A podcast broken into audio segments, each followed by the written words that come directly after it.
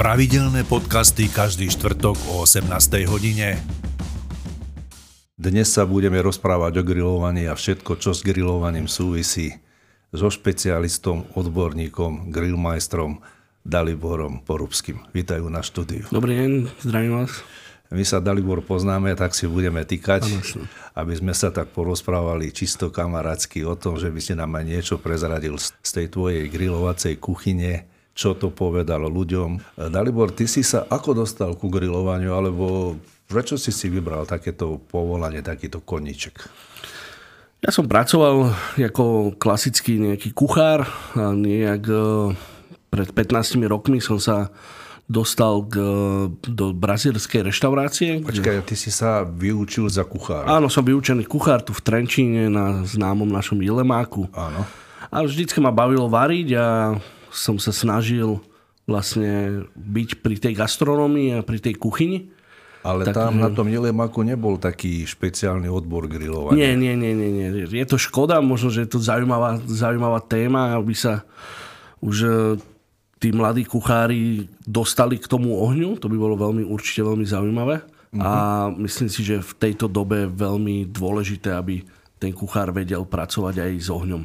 Tak ako, ako tá tvoja cesta k tomu grilu prebiehala? A, a, aká bola? Pre mňa sa zdá veľmi taká jednoduchá kvôli tomu, že jak som sa spoznal vlastne s tou brazílskou churaskériou, to je vlastne typ grilovania brazílskeho spôsobu. A to si začal štú, objavovať kde?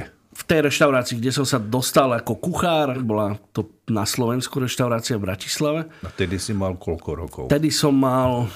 Vtedy som mal nejakých dvadsaťštyri, dvadsaťštyri, dvadsaťtri. Takže tam boli tvoje prvé začiatky, áno? S ohňom, alebo aj celkovo s kultúrou grilovania latinskoamerickou. No tak sa poďme o nej porozprávať, teda, že ako tá kultúra ti zmenila život. Potom, čo, čo bolo potom ďalej?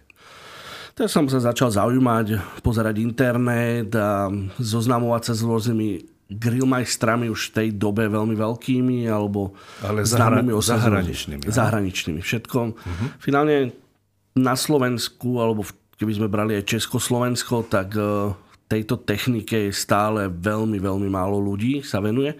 Už, sa, už sú nejakí, čo sa objavujú, ale stále to není o tom, čo vlastne pred, vieme predviesť, alebo to, čo dokazujeme my na, tý, na tom ohni.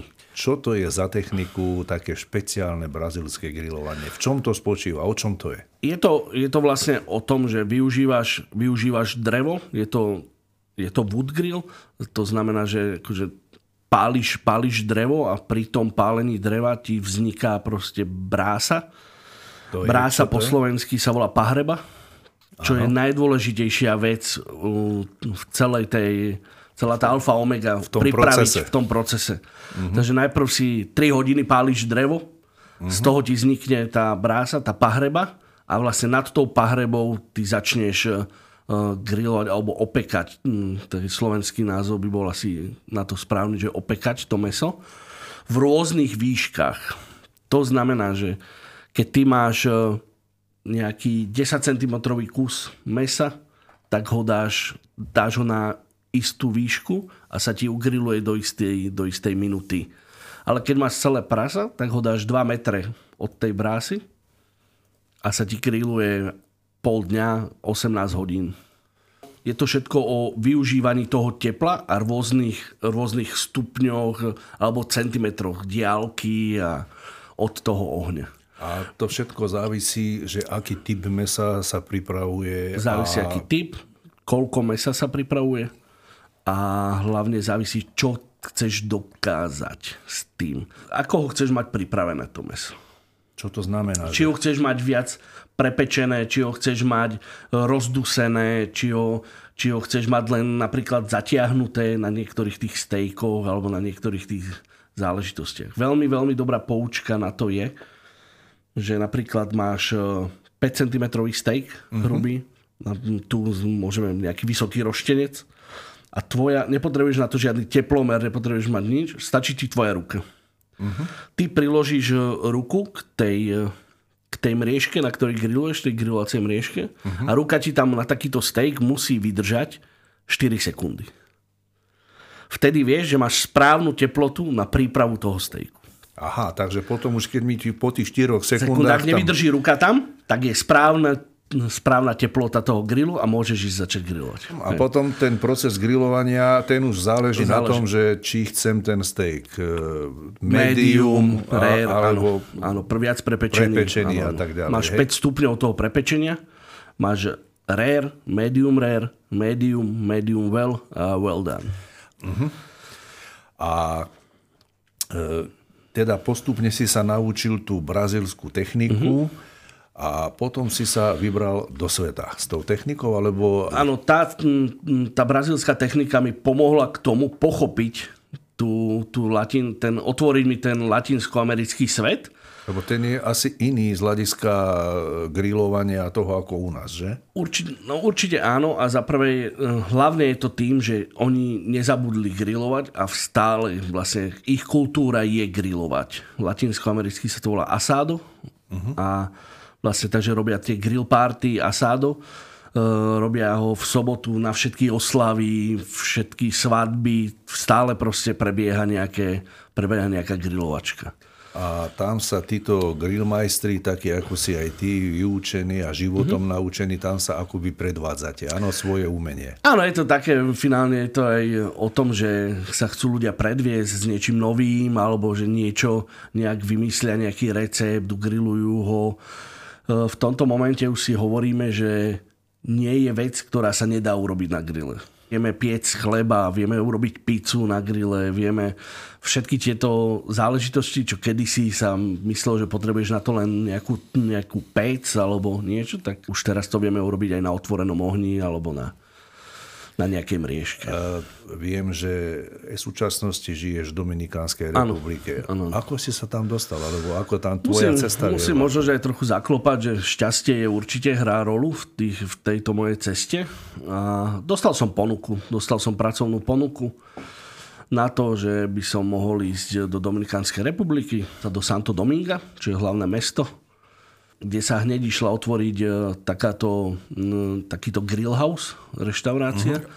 Bola zameraná viac na takú európsku chuť. Viac sa využívali napríklad nejaké bazálky, majorány, oregana, než to tá latinská je o rôznych paprikách, o cilantre, o koriandri, o rímskych kmínoch, je, je taká e, výraznejšia, je taká letnejšia, mi, mi príde v, tom, alebo v takomto pomenovaní, že sú to také sviežejšie chute grilovacie, nie sú také zemité, jak e, my vlastne tu používame cesnaky, smotany, marinády v pivách. Hlavne u nás sa veľa používajú tieto cesnaky a napríklad oregana, bazálky a viac také tie zemité chute, alebo viac do toho Mediteránu, do toho, do toho Stredomorska. A im to chutí taká tá naša kuchyňa? Také, áno, tá, taká áno, tá áno. Ja som využil tú, ja som vlastne najväčšou takou zaujímavosťou bolo, že môj grilovací svet sa tam otvoril tak, že ja som vyrobil klasickú slovenskú klobásu. V tej Dominikánskej, Dominikánskej republike. republike. Som proste zavolal otcovi, že prosím ťa, daj mi recept, že ak to robíme. Ja proste som zvrtol našu krásnu klobásu a tým, som sa, tým sa mi otvoril, otvoril svet či už mesiarstva, kuchyne alebo rôznych, rôznych gastronomických festivalov. To znamená, že si ich naučil jesť slovenskú klobásu. Áno, áno, áno. A chutila im, áno? Mm, mal som s tým neskutočný úspech. A ako si griloval v tej reštaurácii, tak... Ja som po pol roku pochopil, že Santo Domingo je veľmi, veľmi vyvinuto gastronomicky a má veľký potenciál na to, čo viem, alebo to, čo už som vedel. Uh-huh. A že viem sa tam určite zlepšiť a viem dostať aj lepšie pracovné ponuky. Napríklad Ariel Peñalba, ktorý je jeden z najlepších cukrárov v Latinskej Amerike, má knihy a všetky takéto záležitosti, s ním sme sa stali ako bratia. Mm, a takže vlastne to je on, fakt má, on ma vlastne doporučil do zaujímavých projektov reštauračných a celé to trvalo možno že dva roky, a dokým som sa aj poriadne naučil tú španielčinu a všetky tieto veci, a po dvoch rokoch už som mal svoje meno a tam vznikol aj ten, ten názov Loco Parisero. To znamená? Bláznivý grillmeister. Bláznivý, Bláznivý gramester. S tým máme vlastne urobenú firmu, spolu firmu a vlastne tá firma učí grilovať kuchárov, učí jak narábať s mesom. Takže už máš nejakú svoju grilovaciu áno, školu. Áno, áno. Nie, nie je to škola, je to viac poradenstvo. Je to grilo... Kurzy nejaké. Áno, je to poradenstvo pre reštaurácie a no. hotely. Ty si tam si našiel aj manželku, áno. máš tam rodinu. Hm. Ako sa vám darí? Manželka sa venuje tiež grilovaniu, alebo... Nie, nie, nie. Manželka má, má, sa venuje teraz hlavne deťom, lebo deti sú malé. Takže malý, máš deti? Malý má dve deti. Malý má päť a malá Zoe má dva roky. Takže teraz je ona na svojej materskej, sa stará o ne, ale vie variť super. Vie, akože, klasickú dominikánsku kuchyňu vie variť úžasne. Mm-hmm. Je veľmi chutná. A takže ja finálne sa starám o ten oheň doma. Keď mám teda nejaký čas. A prekvapilo ťa niečo, čo si sa tam učil, čo si akože nevedel, alebo si ani len netušil, že by sa tak mohlo robiť, ako sa robí v tej Dominikánskej Napríklad, republike? Že dvadsiateho štvrtého sa na jednom mieste upieklo šesťsto, šesťsto prasiat naraz. Technika upiecť šesťsto prasiat naraz za jeden večer a proste potom... No, predať, lebo oni jedia, ich hlavné jedlo na Vianoce je pečené prasa. Uh-huh. Takže to boli také zaujímavosti, ktoré ma posúvali, posúvali ďalej. S tým, že sám potom som už mal jeden grilovací večer, kde bolo sedemsto ľudí a kde sme grilovali, kde sme grilovali nejakých osemsto libier mesa, čo je zhruba nejakých tristopäťdesiat kilov. A to si už ty všetko manažoval. To som, bolo pod môjim dohľadom.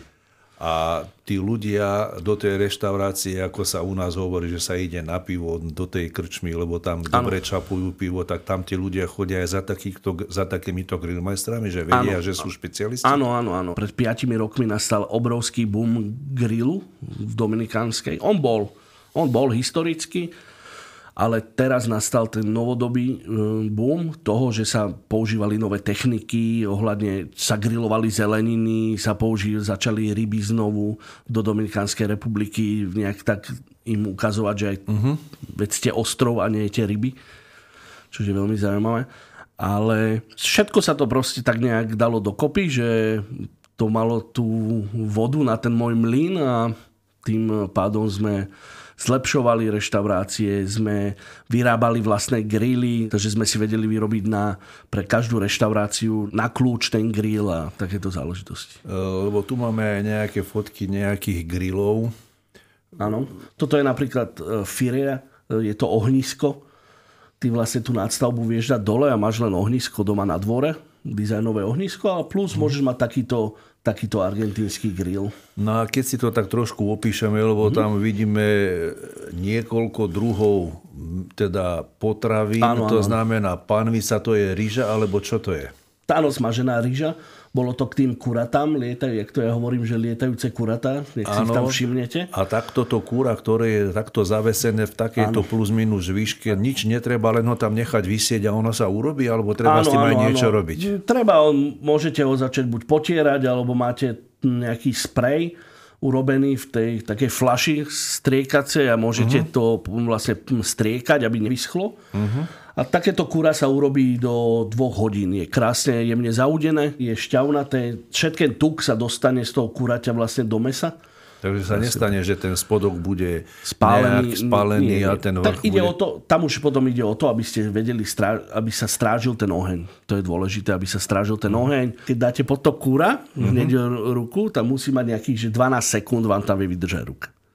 To je ideálna teplota. To je ideálna na, na kura. Takéto lietajúce kura. Takéto lietajúce kura. A treba ten ananás. Ako to funguje? Ananás je hlavne, by som ho prisúdil viac k Mexiku. Ananás a meso. Mexičania majú také veľmi tradičné, tradičné jedlo, sa volá cerdo pivil, alebo cochinillo pivil. To je prasiatko pivil. A vlastne tam využívajú ananásovú, ananásovú šťavu. S tým, že...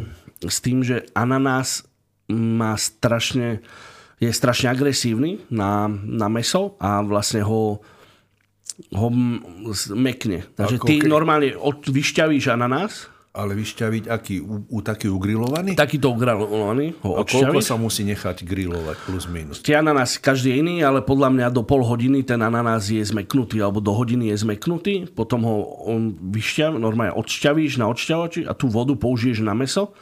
Ako na potieranie? Alebo... Normálne môžeš ho, na, napríklad kuracie mäso, keď necháš v ananásovej šťave viac než pol hodinu, tak sa ti zmizne, sa ti rozpadne na grille. Normálne, že sa rozpadne. Napríklad celé bravčové nechávame tak šesť hodín naložené tom v tom ananáse a potom sa grilluje.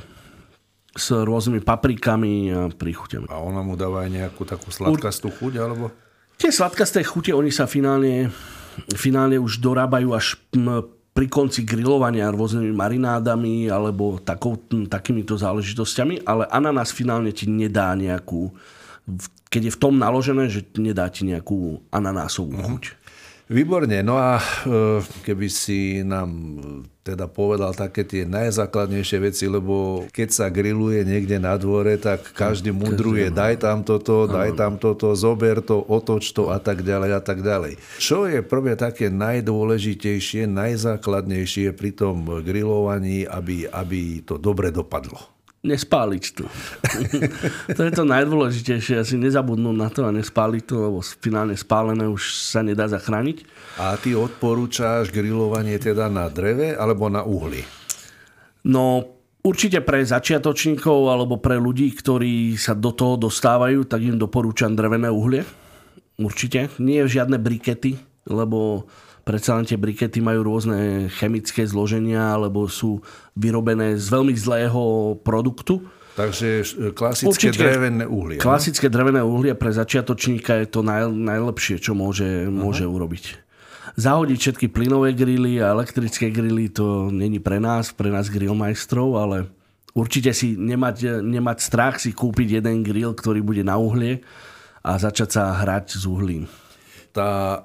Pahreba, ktorú ano. si spomínal, ktorá je tá najdôležitejšia. Ano. Pri tom pálení toho dreva si spomínal, že to je plus minus dve tri hodiny. Záleží teda, aký veľký je ten grill, alebo čo sa ano, bude... To, to čo sa hovorí o reštauráciách vlastne, ano. Alebo o nejakých takýchto veľkých. Ale takto, keď doma grillujeme na nejakej party, tak ano. tú pahrebu ja vieme vie. behom... Hodin, do hodiny je urobená. Do hodiny, hej. Do hodiny. A ona je, ona je lepšia ako z toho dreveného uhlia, Určite. alebo je to to isté? Nie, nie, práve že, práve, že drevené uhlie je zase úplne niečo iné oproti pahrebe z dreva. Pahreba z dreva má určite väčšiu výhrevnosť, takže vám vydrží dlhšie.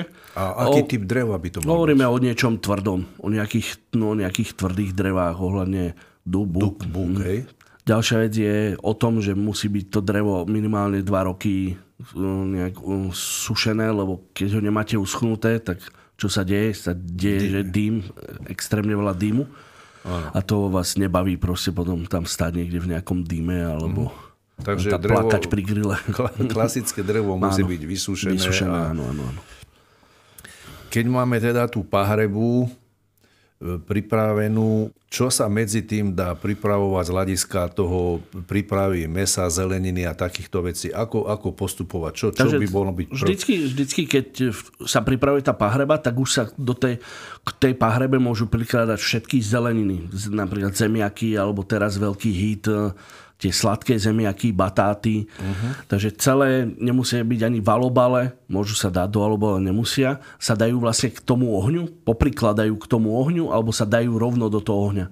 Baklažány, papriky, všetky tieto do veci. Tej, do tej pahreby? Áno, áno, do tej pahreby. Keď sa pripravuje. Ke, kým sa pripraví, lebo to je, ideálne tie, to je ideálny čas na to, že si vytvoríte vlastnú nejakú, nejakú salsu, alebo nejakú nejakú zmes z pečených zelenín ku tomu, ku tomu grilu. Takže napríklad si spálite papriky úplne do čierna, mm-hmm. tie, potom nech, tie potom ošúpete, z toho čierneho vám zostane krásne červená, tu si nakrájate s nejakým petržlenom cesnakom, trochu oleju a máte krásnu prílohu napríklad k nejakému mäsu. Aha. A veľmi jednoduchú a rýchlu. Takže ono, človek, keď to vidí čierne, si myslí, že to zhorelo. Pri zelenine je veľmi dôležité nebáť sa, nebáť sa spálenia kvôli tomu, že keď vy tú zelenitu, zeleninu spálite, tak vlastne vám vytvorí to, že všetky tie cukre v tej zelenine sa skaramelizujú a tá zelenina vám dostane tú originálnu chuť, ktorú, mm-hmm. ktorá až vtedy ten človek pochopí, že, že wow, že taká cibula spálená sa oškrábe a to vnútro zostane úplne nádherne sladké. Takže to sa dáva cibula aj celá zo šupov? Alebo... Dáva sa aj celá zo šupov, alebo sa dáva, že sa odkrojí na polovicu a nechá sa spáliť tá cez tú polovicu smerom Aha. hore. Aha. A musí byť úplne čierna, je ten mikrofón. A vtedy to centrum je úplne, úplne sladké. Tak, toto je zaujímavé. Alebo to... cvikla. Ja mám veľmi rád cviklu a taká pečená cvikla s jahodami, alebo grillovaná cvikla s jahodami, tak to je úplne úžasná záležitosť k nejakému kuraťu. Alebo... A jahody ako sa grillujú? Jahody, jahody sa k nej dajú, neugrillujú, jahody sa k nej prikrájajú, Pritra, takže vlastne tá sladko-kyslá chuť tej jahody doplní tú extrémne sladkú chuť tej cvikle. Uh-huh. Takže to je veľmi príjemný taký šalát na... Dobre, tak už sme sa niečo naučili, no. Také prvé, čo ste nám prezradili, že sa nemusíme bať, keď nám prihorí alebo zhorí tá zelenina. Určite že... treba ju ob, obkrájať a to centrum je, uvidíte, to je to zlato, to je, to, to je tá krásna záležitosť. Dobre, všetci sa u nás snažia mäso, ja neviem, deň predtým alebo na šesť hodín dávať do nejakej marinády, do, mm. do nejakých štiav. Malo by sa mäso marinovať? Niečo áno, niečo nie. Nie, určite, že napríklad bravčové mäso e, predmarinovať, kľudne ho aj taký, keď chcete grillovať taký bôčik, hm, dá, sa dá krásne ugrilovať bôčik, ale s tým, že, s tým, že si ho naložíte, namarinujete nejaké pivo, cesnák, niečo tradičné, tu slovenské, mm-hmm. a si ho namarinujete kľudne deň predtým, mm-hmm. kľudne, a môžete si ho kľudne aj vlastne pomôcť tomu grillovaniu tak, že, že ho predvaríte. Mhm. Normálne ho predvaríte na, do polomeka a potom vlastne to predvarené, dochutené mäso môžete položiť na grill a sa vám spraví z toho úplne úžasná slanina, napríklad taká grillovaná slanina alebo niečo uh-huh. také. Keď sa bavíme o hovedzom, o hovedzom mäse, tak e, nemám rád hovedzie mäso marinované, lebo mám rád tú chuť toho mäsa. To, no. to je dôležité pre mňa mať chuť toho mesa a nie o nejakej, nejakej omáčky alebo nejakého niečoho, čo ho vlastne ničí tú, tú chuť. Takže... Ale potom už, keď sa konzumuje, tak zase je dobre mať nejaké šťavy alebo niečo, ano, kde to, sa to namáča. My sme zvyknutí mať proste svoje rôzne omáčky a salsy, mať proste tie horčice, kečupy a proste ja, ja som týmto odvyknutý. Mám radšej takéto rôzne grillované zeleniny, alebo nejakú olivu, sušenú rajčinu alebo niečo také viac než nejaké tie dipy a mm-hmm. takéto záležitosti. Ale áno, tu na Slovensku sme sa presvedčili o tom, že keď je, je k mesu nejaký dobrý, zaujímavý dip, tak vlastne to vyhráva celé to jedlo.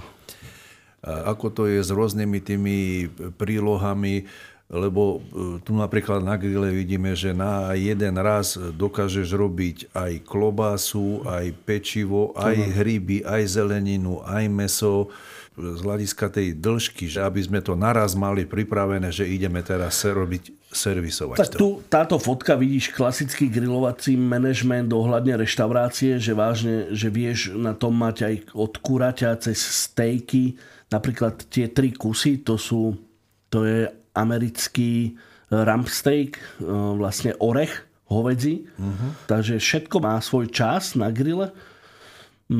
Napríklad tie rebrá, ktoré sú tam, tak tie už sú predudené a vlastne len sa dogrilujú na, alebo domarinujú vlastne tam, sa volá glazírovanie.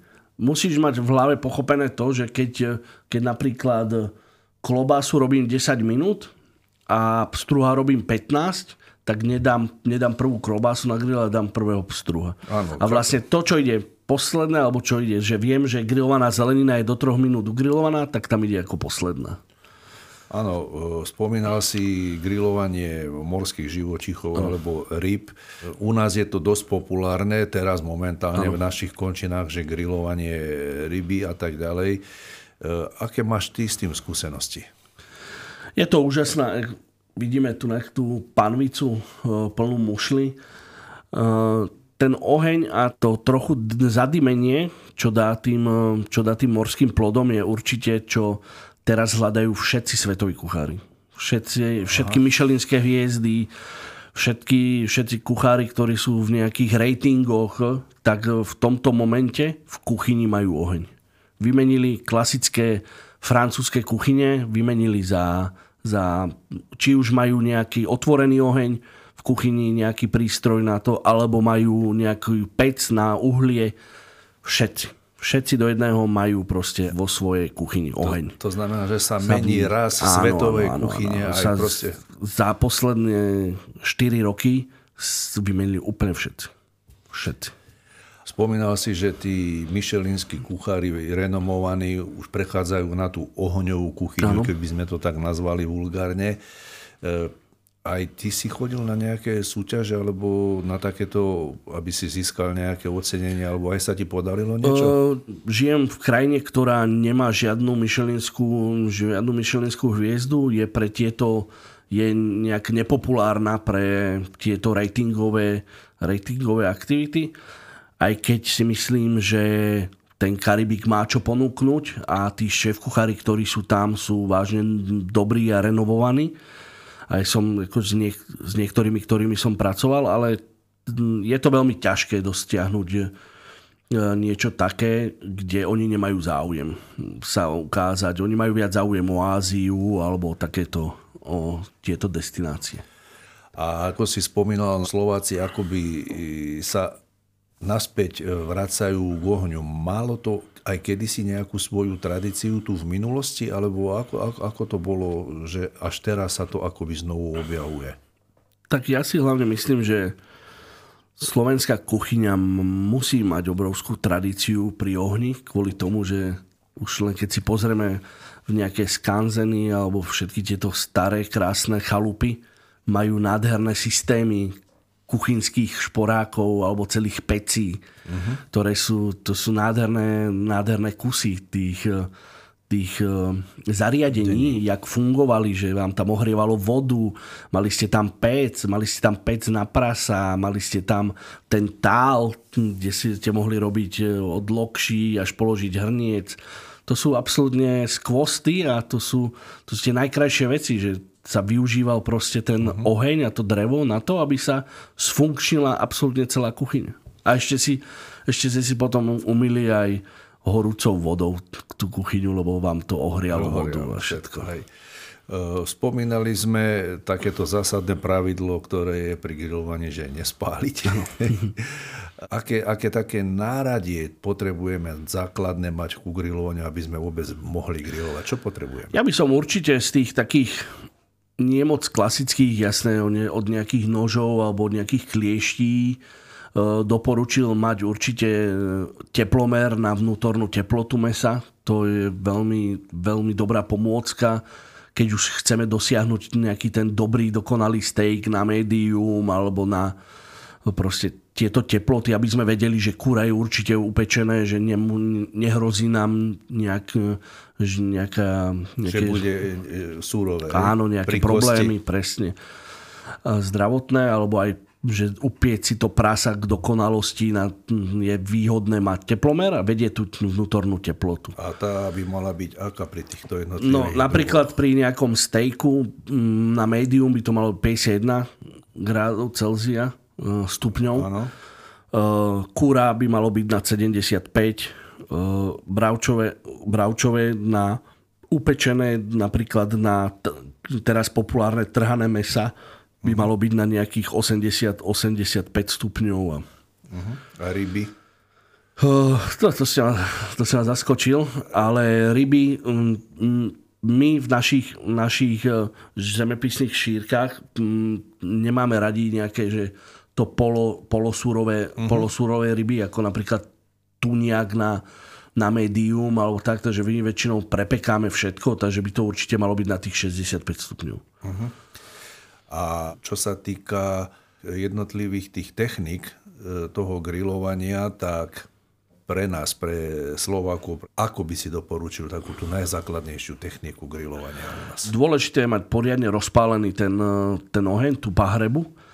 To znamená, že vlastne tie kúsky, keď už hovoríme o drevenom uhli, tak by mali byť všetky už farebné, bielo-červené. Nemalo by tam byť nič toho vidieť, toho čierneho uhlia, lebo tam stále ešte prebieha potom ten dech a môže vám chytiť takú tú nepríjemnú chuť mm-hmm. toho dechtu napríklad. Ale ja hovorím hlavne, netreba sa báť. Netreba sa báť experimentovať. Netreba sa báť použ- väčší kus mesa položiť na grill, e- alebo ho položiť tak, že máme na jednej strane je to uhlie a na druhú stranu položíme ten kus mesa a vlastne tým takým tým bočným teplom sa nám pripraví to meso, alebo uh-huh. tak experimentovať, nebáť sa experimentovať. Ja si myslím, že my vieme tu na Slovensku aj experimentovať, aj, aj s chuťami, aj tak, takže treba začať experimentovať aj pri tom grille.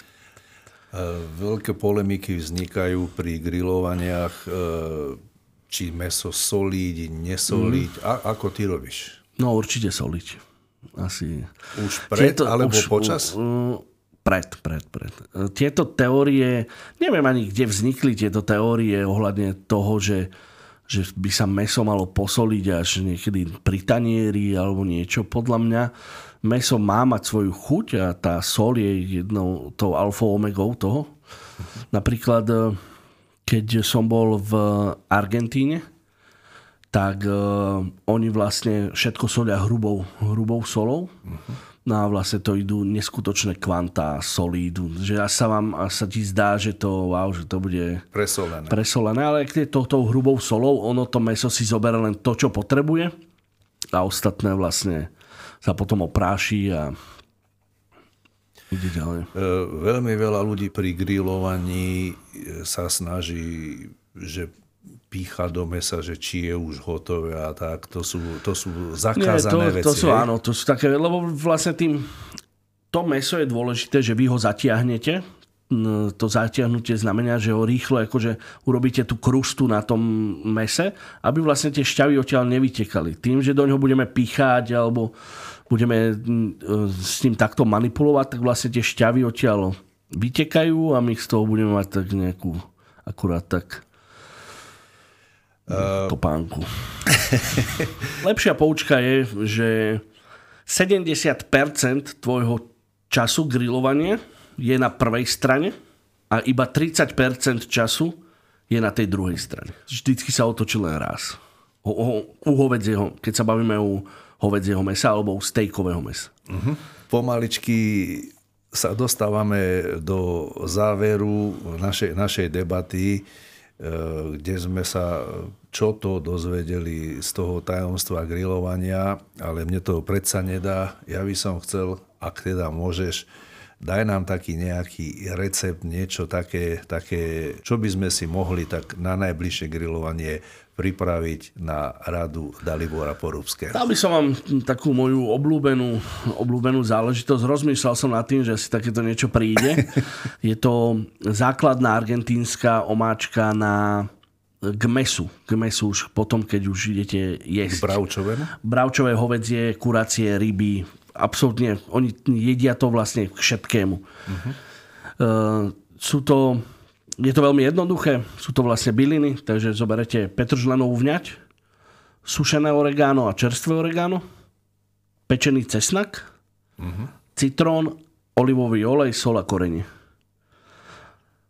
Uh, všetky tieto ingrediencie nasekáte, nemelte ich, len ich nasekajte nožom najemno, spojte, zmiešajte s tým citrónom a s citrónovou šťavou a olejom a máte krásnu chimichurí omáčku na, na meso.